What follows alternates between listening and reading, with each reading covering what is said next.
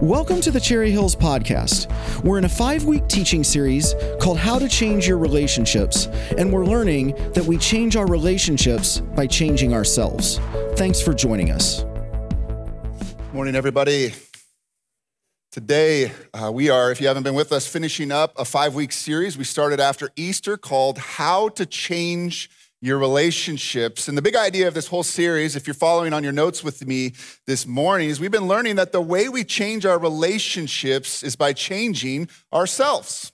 So, in other words, we talked about how to change your husbands, wives, right? And the whole idea is how do I change myself as a wife, so on for husbands. We talked about kids, we talked about friendships. And today we're moving into finishing this series with the most important relationship of all our relationship with God. And so, to do that, I want to invite you, if you have a Bible with you or your smartphone or whatever, to take it and turn to John chapter 3. John 3. We're going to look at one of the most familiar and famous phrases in the entire Bible. I think people who even aren't a part of the church recognize this phrase. We're going to talk about what it means to be born again. Now, now listen, the danger when we become so familiar with a phrase like this is it can lose its meaning. In fact, I think sometimes when we hear the word born again these days, we think of a certain brand of Christianity or a certain type of person. And truth be told, that kind of person isn't always painted in the nicest light. In fact, I just read one description of someone who describes themselves as born again as a Bible thumping fundamentalist. Okay. But despite our familiarity and our possible negative connotations with this word, we need to know that this phrase right here is central to our relationship with God and ultimately to our lives. And so I want to look at the story where these famous words are spoken. It comes in John 3 with an encounter Jesus has with a man by the name of Nicodemus. And as we look at this encounter, if you're following on your notes, in John 3, Jesus explains how we can change our life with God, our relationship with God.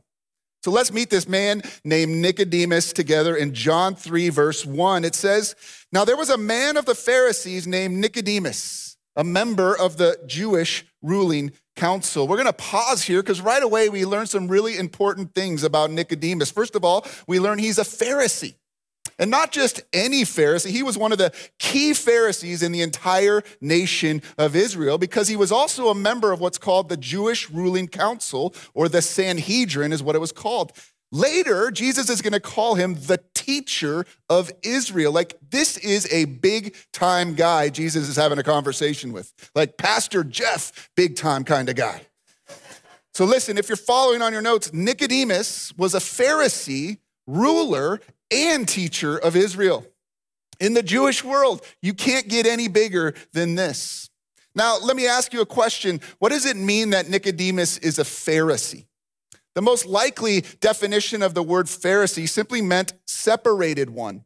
And many people trace the roots of the Pharisees all the way back to Daniel. You remember Daniel and his three friends, Shadrach, Meshach, and Abednego? They were taken from Israel and deported to Babylon as captives and they separated themselves. They refused to eat some of the food that was served to them, and they refused to bow down to the gods of Babylon. Now, you fast forward about 600 years to the time of this encounter that Jesus has with Nicodemus, and you'll discover that the Pharisees were a group of very devout men who developed a comprehensive system of how a person could live separate from the world around them.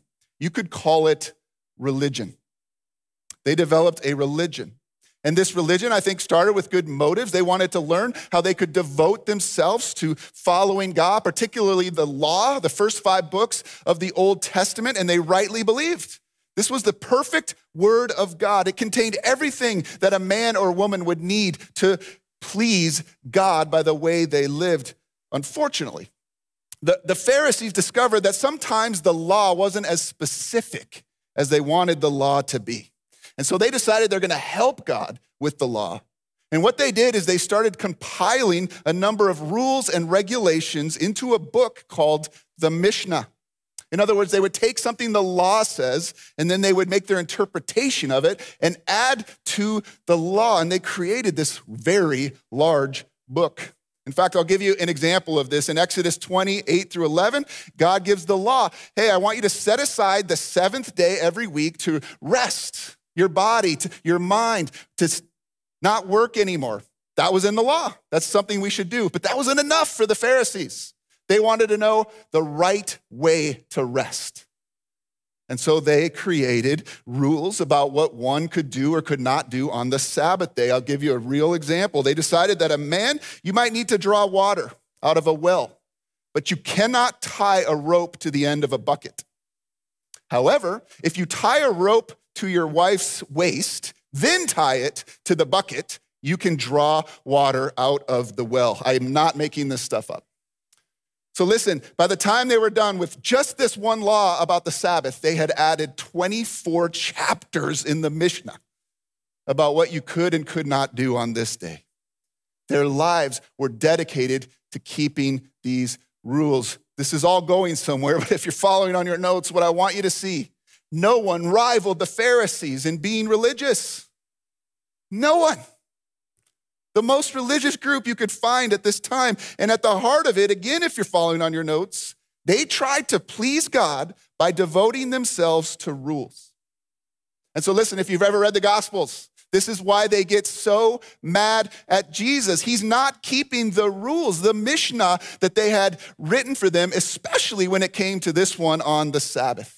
I think it's also why today the Pharisees get such a bad rap in the church. Because if you know the rest of the story, you know in large part it was because of their efforts that Jesus is ended up being killed.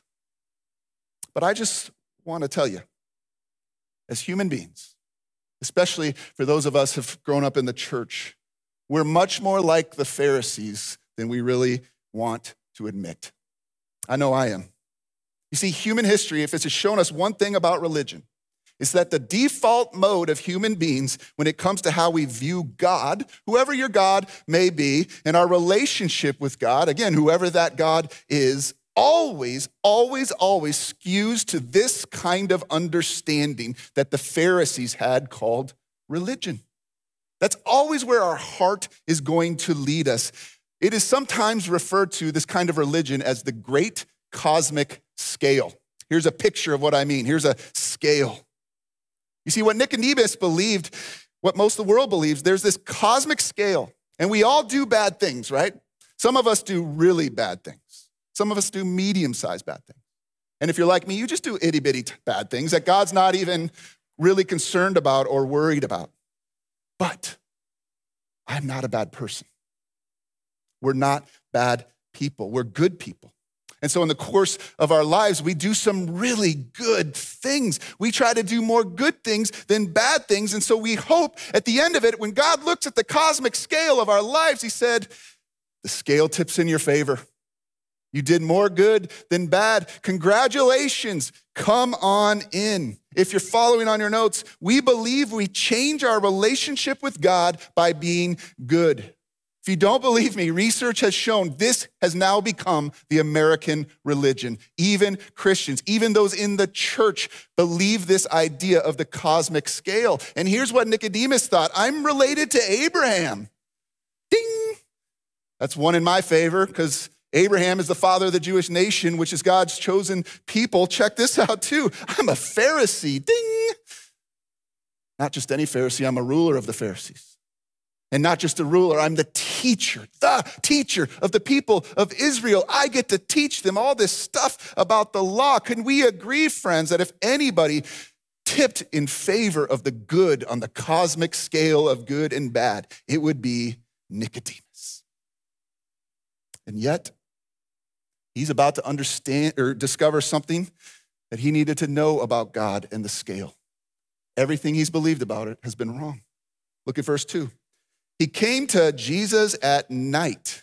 I always have found that a little interesting tidbit, right? Maybe he was embarrassed because of the other Pharisees to go talk to Jesus and said, Rabbi, we know you are a teacher who has come from God, for no one could perform the miraculous signs you are doing if God were not with him. I love this because this is where most people are with Jesus today teacher, maybe even prophet. That's the majority of what the world thinks about Jesus. Like he's just one of many good religious leaders to follow. Nicodemus represents us when he says, Look, I've been watching you. You're doing some pretty amazing stuff, like the water into wine thing. That was really cool. The feeding of the 5,000. How, how are you going to teach me how to do that? Teacher, prophet, I've come to you to ask you a question about who God is and how the scale works. So let's talk. But here's the problem Jesus knows why he's there and what he really needs. He is not there to change his entire view of God. What Nicodemus wants is for Jesus to confirm what he already believes about the scale and how to get into the kingdom of God. And so, almost mid sentence, Jesus jumps right in and he speaks these famous words, which are on your notes. Can we read them out loud together? Jesus replied, I tell you the truth. Unless you are born again, you cannot see the kingdom of God. Another way to translate born again is born from above. And so, what is Jesus saying here? He's saying, Nicodemus, enough small talk. I don't want to talk to you about religion. I'm not here to start a new religion. I'm going to go to the heart of why you're really here. Let me go to the question all humanity is asking. You're wondering about the kingdom of God and how you get into it. You're wondering about the cosmic scale and where I fit into that for you. You're wondering if I can add to your already prolific understanding of religion. So let me cut to the chase for you. Again, if you're on your notes, Jesus says, everything you think about religion is wrong. There is no scale. You don't work to earn God's love. You receive it as a gift just like birth. Again, if you're on your notes, unlike any other relationship we've talked about in this series, listen, we cannot change our relationship with God by changing ourselves. Have you understood that at some point in your life? Jesus tells Nicodemus, no one can see the kingdom unless they're born again, unless you're born from above. You see, we can't change ourselves by what we do. We need somebody to change us from the inside out. Rules simply can't change who we are. You know why? It's because there's something fundamentally wrong in our heart. All those little bad things, or medium sized bad things, or big time bad things that come out of our lives are all the result of something deeper going on in our hearts. If you're following on your notes, it's not just what we do, but who we are that must be changed. And that's why we can't change our relationship with God. Have you seen the Glade commercials uh, lately that have been on air? My favorite one, Glade is just like a spray that makes everything smell nice. She walks in, the mom walks into her teenage son's room. She's like, ugh. And then she sprays some Glade. And it's like paradise. Now, now the, the problem is this is what Jesus is saying religion is. It may look good or smell good on the outside, but listen, you're just covering up a deeper problem, a deeper smell. And that's why he uses the image of birth. What an image. Passing from one kind of life into another kind of life. It's a, it's a whole new reality. Would you agree that birth isn't just a small change? It's a giant change. To be born again means we are completely transformed. We need a complete transformation. And listen, here's the key birth is not something you can do for yourself. You need somebody to do it for you. And similarly, in the kingdom of God, it's not something you can do to enter it. You need somebody to do something for you. Well, Nicodemus responds the same way I'd respond uh, How can a man be born when he is old? I mean, surely I can't enter into my mother's womb to be born again. Uh, personally, I think Nicodemus is chuckling here, going like, "This guy's a little woohoo." Jesus answers more emphatically, verse five. I tell you the truth: no one can enter the kingdom of God unless he is born of water and spirit. Flesh gives birth to flesh, but the spirit gives birth to the spirit. I am not talking about physical things here, Nicodemus. I'm talking about spiritual things. Flesh gives birth to flesh, spirit gives birth to spirit. What does that mean? It is in our flesh that we attempt to do good things. to impress others, to try to impress God. And all that does is create more fleshly pride, more fleshly misunderstanding. Jesus says, no, no, you need a whole new change. It is only the Spirit who can give birth to your spirit. The word the Bible uses here is transform. We need to be transformed. It comes from the Greek word where we get our idea of metamorphosis. When do we use that? Does a caterpillar just become a better caterpillar by trying? Like really hard? No, he or she, I don't even know if they have sexes, are transformed. They have to become something entirely new. And that's what must happen to us. Jesus says in verse 7 you should not be surprised at me saying you must be born again. Why should Nicodemus not be surprised? Because he, of all people, knew the scriptures better than anyone else in Israel. And so it's almost like Jesus is saying, Nicodemus, don't you remember what we, God says in Isaiah 44 3? I will pour out my spirit on your offspring and my blessing on your descendants. Or what about Joel 2:28? I will pour out my spirit on all people. Or how about this one, which is quoted again and again, Ezekiel 36? I will sprinkle clean water on you, and you will be clean. I will cleanse you from all your impurities and from all your idols. I will give you a new heart and put a new spirit in you. I will remove from you your heart of stone and give you a heart of flesh. Why is it surprising to you that I'm telling you, you must be born again? Everything in Scripture has pointed to this. And then Jesus goes on to give two illustrations to help us understand the difference between religion and rebirth. Verse 8 The wind blows wherever it pleases. You hear its sound, but you cannot tell where it comes from or where it is going. So it is with everyone born of the Spirit. In other words, just like we can't control the wind, we cannot control God with religion. If you're following, you cannot change God. Only God can change you. There's only new birth. And just like the wind, you may not know exactly how it works or where it's going, but you can see the effect it has on a person's life.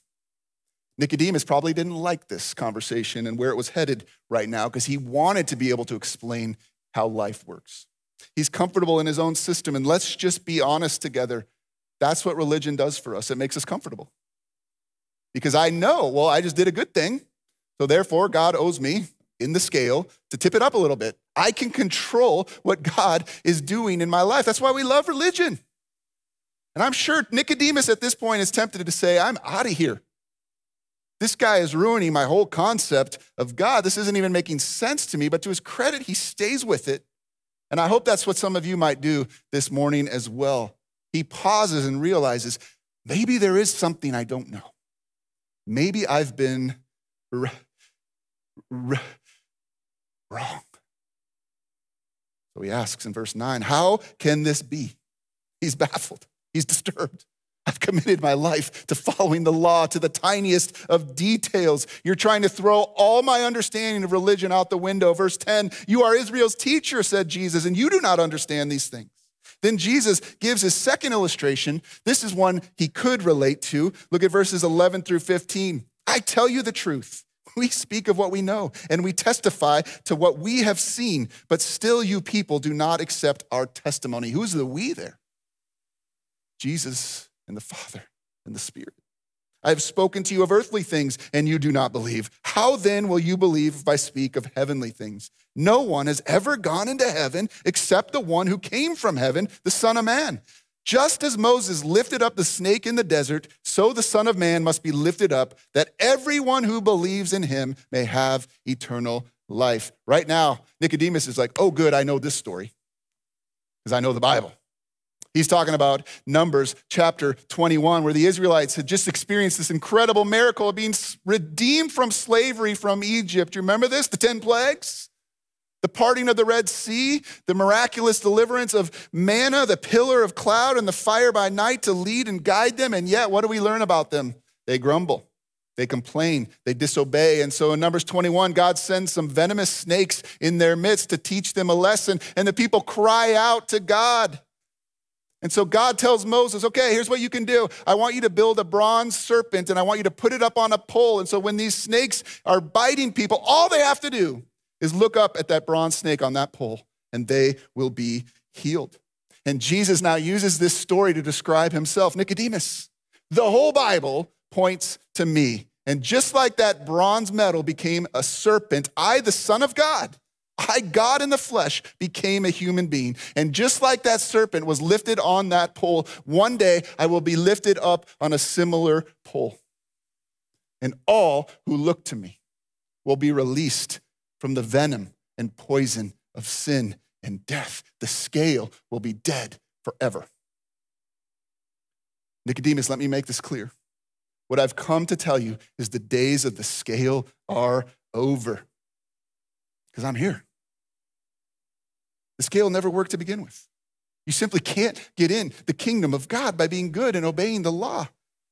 You get into the kingdom of God by simply looking to me and believing that I did for you what you could never do in your own power. Jesus then continues with the most famous verse in the Bible giving us the solution to the scale problem, the religion problem. How do I receive this new birth? Jesus tells us emphatically, would you read verses 16 and 17 on your notes there with me? It says, For God so loved the world that he gave his one and only Son, that whoever believes in him shall not perish, but have eternal life. For God did not send his Son into the world to condemn the world, but to save the world through him. I think we just sang a song about that. What's the solution to the scale problem, to the religious problem? I want to make this very complicated for you. Believe. Believe that Jesus is the only one who can change you. Believe that is exactly why Jesus came. Not be better tomorrow, not commit to attend church more, not read your Bible more, not do more good. Jesus says, if you're on your notes, being changed is a gift received only by faith. You do not receive the kingdom of God because of what you do. You only find it by believing that what he did for you.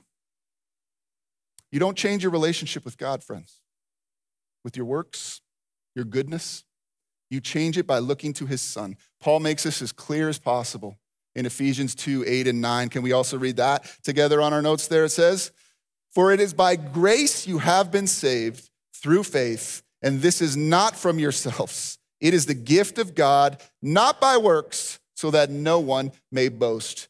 What do you have to do to receive a gift? Work for it? Earn it? If you do, then it's not a gift. You simply receive it.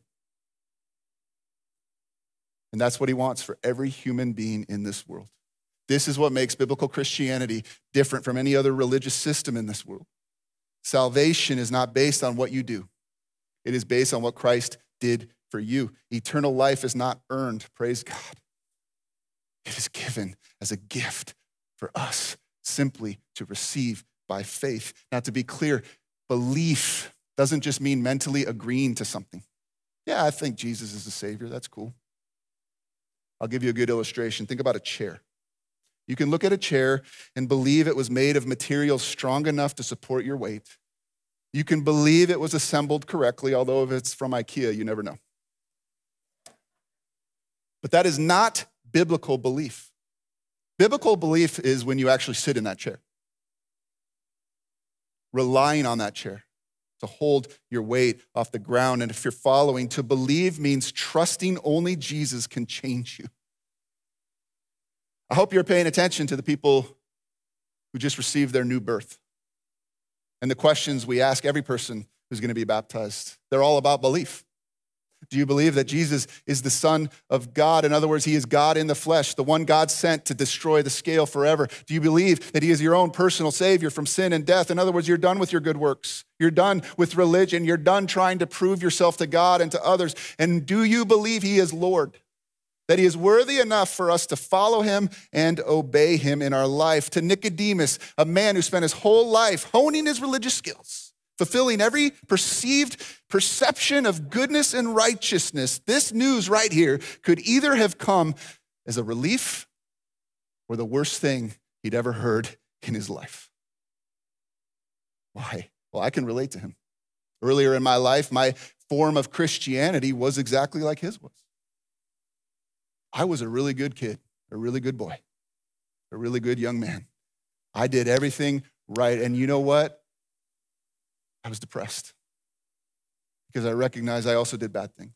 And I never knew did I do enough good things in God's eyes or do I do too many bad things? And so I lived constantly in this tension of, am I good enough?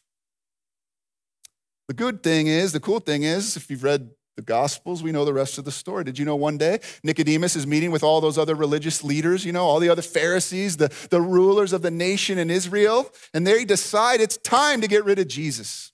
He's ruining our system of religion. He's causing all these problems. He's saying there's no such thing as the scale. He must die. But would you believe, right in the midst of that powerful group, Nicodemus stands up and defends Jesus and says, Should we condemn someone we haven't even convicted in trial? That's bold. They shut him down, and eventually they do get rid of Jesus. And one day Jesus is lifted up on that wooden pole, just like that bronze serpent. They take him, his body down, and guess who shows up to take care of the body of Jesus? One of the people is Nicodemus. Why would he do that? How do you think? Do you think it's possible he finally came to the conclusion that his understanding of religion is wrong? And he had faith in the gift Jesus offered to him, and he was born again. That's what I think. What about you? Have you been born again? I'm not asking if you were born into a Christian family. I'm not asking if you regularly attend church. I'm not asking if you tithe. I'm not asking if you read your Bible. I'm not asking if you pray. I'm not asking if you think your good outweighs your bad in life. I'm not even asking you if you've given intellectual assent to the idea that Jesus might be Savior. What I'm asking you today, if you're following on your notes, is have I really received Christ's gift and been born again? Friends, there's nothing more or less complicated, excuse me, than belief. Just listen to this. There's nothing to achieve. There's no quest to complete, no challenge to overcome, no method to master, no merit to earn. You only simply must trust the one who loves you, that he came to earth gave up his life for you so that you may live for eternity. This is how uncomplicated receiving this gift is. Look at Acts 2 21. Everyone who calls on the name of the Lord will be saved. Some of you in this room can remember that day, that moment right there, right? And it overwhelmed you. Some of you, it was a process. You had heard it and heard it and heard it and heard it. You're reading the Bible, you go to church, you're praying all the time, and then all of a sudden, boom, it just makes sense. The scale doesn't work. I must simply receive what Jesus did for me, the gift he gives me by faith. That's my story. I remember where I was. I was in my parents' bedroom reading a book about being able to call God Abba. And boom, I ditched the scale. And I was born again. Some of you here are where Nicodemus is. You're just considering.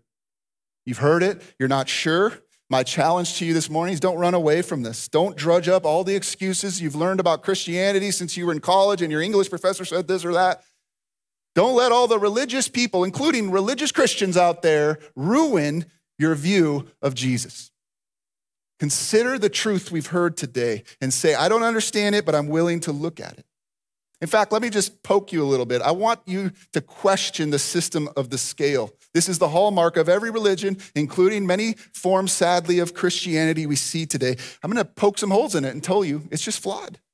Listen, the idea that there's a good God somewhere and that if I'm good enough, good enough, I'll go to heaven one day has holes. I mean, number one, who has the right list of the good things we're supposed to do to go to heaven? Where do you find that? How much good outweighs your bad? Where does that, where does that end up? What's the cutoff between being good and bad? Who's good anyway? Is Mother Teresa good? Because if that's the goodness scale, I'm nowhere near that. I can't be good enough like that. You know what I need is I need a new heart. And that's what Jesus gives. Some of you have been considering this for a long time. I'm going to give you a chance today to receive this gift, to be born again. Can you imagine? You've been coming to church for weeks, years, even maybe, maybe your whole life, or maybe today is the first time you've ever heard this. Have you gotten this clear? It's not about religion. That's not why we're gathered here. That's not why we sing. It's not why we worship. It's not why we read the Bible. We're here for a person, and his name is Jesus. So I want to give anybody who needs to know that they're born, want to be born again, the chance to do that. You can get rid of the scale forever right here, right now, if you know that the Spirit of God is moving just like that wind. Then I want to invite you to bow your head right now. All of us, let's do that. I want to be clear praying these words does not make you a follower of Jesus. It is, however, an expression of the faith you're putting into him. So if you want to pray with me these words, I invite you to follow. Heavenly Father, I need a Savior. And I believe Jesus is my Savior. I believe He came to be my Savior. I'm placing all of my trust in Him and what He did on the cross for me, that that was the full payment of my sin. I'm not trusting in my background, I'm not trusting in my efforts. I'm not trusting in my church membership, my baptism, my, the communion I take. I'm not trusting in the money I give for good causes. I'm not trusting in any of my good works anymore. Today, I'm giving up the scale. I repent or turn from my sin of trying to control you with religion. Instead, I put my foot in the sand today and I receive the gift you have given me. I put all of my faith in who Jesus is and what he did on my behalf. Receive me into your family as you promise. Give me, please, the gift of eternal life. Though I know I will still do wrong, give me the faith to believe I have been born again and nothing can ever separate me from the love of God again. Fill me now with your spirit. Help me to follow you. Pray these things in the powerful name of Jesus. Now, listen, before you open your eyes or you look up, we don't do this all the time, but I do think there's some times when we just need to take a stand like Nicodemus did. So if you just like to raise your hand right now, if you received Jesus today, the gift of Him, I'd love to see you. Part of the reason we do this so that we can connect you to our family, to our church. We can't follow Jesus alone. So if you'd like or you have received the gift today, we would love to know that. So I just want to give you a moment. If you received that gift today, let me know.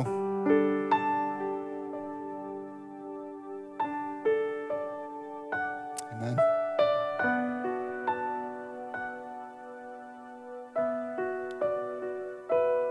Praise God.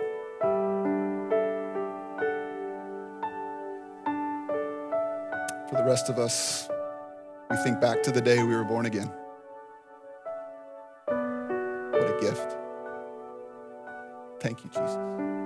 Forgive us when we go back to the scale. Help us to live today a faith of abundance, of joy, of meaning, of fellowship.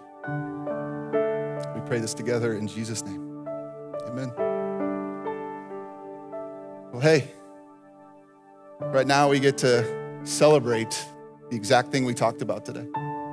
We get to celebrate communion, where we remember that Jesus laid down his body and he laid down his life on that cross.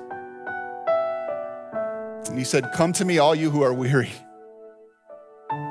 Religion is weary, and I will give you rest. If you received the gift of salvation today, this is an awesome chance for you. And I just opened the blood first. To celebrate Jesus' gift to you. So I'm gonna get, excuse me. I thought about turning that upside down. I realized probably not the best idea. So on the night he was betrayed, Jesus took bread and he broke it and said, This is my body, which is broken for you. Every time you eat this, remember me.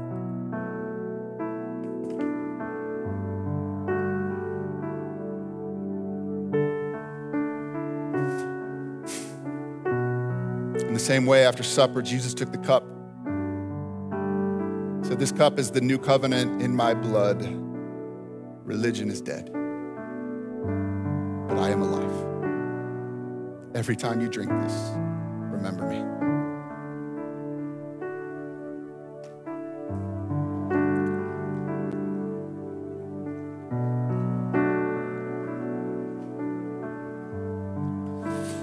I'd like all of us to stand right now, you would. I'll remind you of a few things. Uh, if you want to get connected as a part of our church, you want to do life together with us, we have a Connect Center. As you walk out these doors, just make a little U turn. Uh, if you raise your hand today, I'd love to talk to you after the service. We'll have members of our prayer team uh, down front as well. We've had somebody in our church family pray for us every week in this series, and we thought what an awesome way to finish this whole thing. So as we stand, uh, let's join in prayer with Eric and Terry Woolbright. Good morning. We're Eric and Terry Woolbright, and it's our privilege and honor to pray with you this morning. Let us pray. Heavenly Father, we praise you today. There's truly no one like you. Today we are reminded again that you so loved, that you took action to bring us near to you, removing every obstacle that could keep us from you. We want to thank you for forgiving our sins and for your continual presence in each of our lives. We thank you for reaching down, meeting each of us in our brokenness and poverty of soul, and giving us, us abundant life and purpose. We are so grateful your hand is always, always moved by your love for us. We confess our propensity to seek our own pleasures more than your concerns.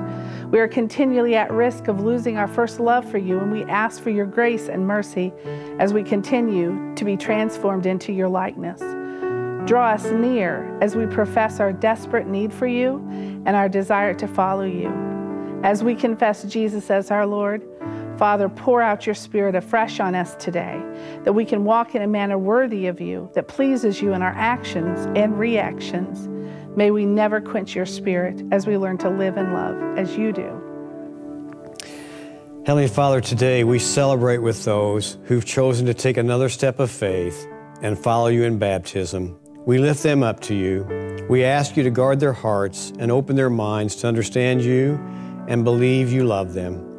We ask that you keep them from falling away and protect them from the evil one. We thank you for the work you have done in their lives thus far and for the work that we know you will be faithful to complete. Show us how to encourage them in their faith. Lord, we ask that today's baptisms remind us of our own commitment to you we recommit this day to follow you in obedience to your will and not our own. We pray for those of us who've already are a part of your body, and we desire to be your church and your body. Empower us this day to be ambassadors of your eternal administration as we offer ourselves as living sacrifices to you. Compel us to seek you with our whole hearts and compel us to love others with your unprecedented love. Lord, we desire at Cherry Hills to be people of your kingdom who have taken up our crosses daily and to serve people like you came to serve and to fulfill your great commandment to love one another. We pray for unity and pray we will be salt and light to our community and our world by being faithful stewards of the gospel message. Thank you for making us your bride. In Jesus' empowering and sustaining name, we ask this. Amen. Thanks for joining us today. If you would like more information or to stay connected to Cherry Hills Church, please visit our website at cherryhillschurch.org or follow us on Facebook or Instagram.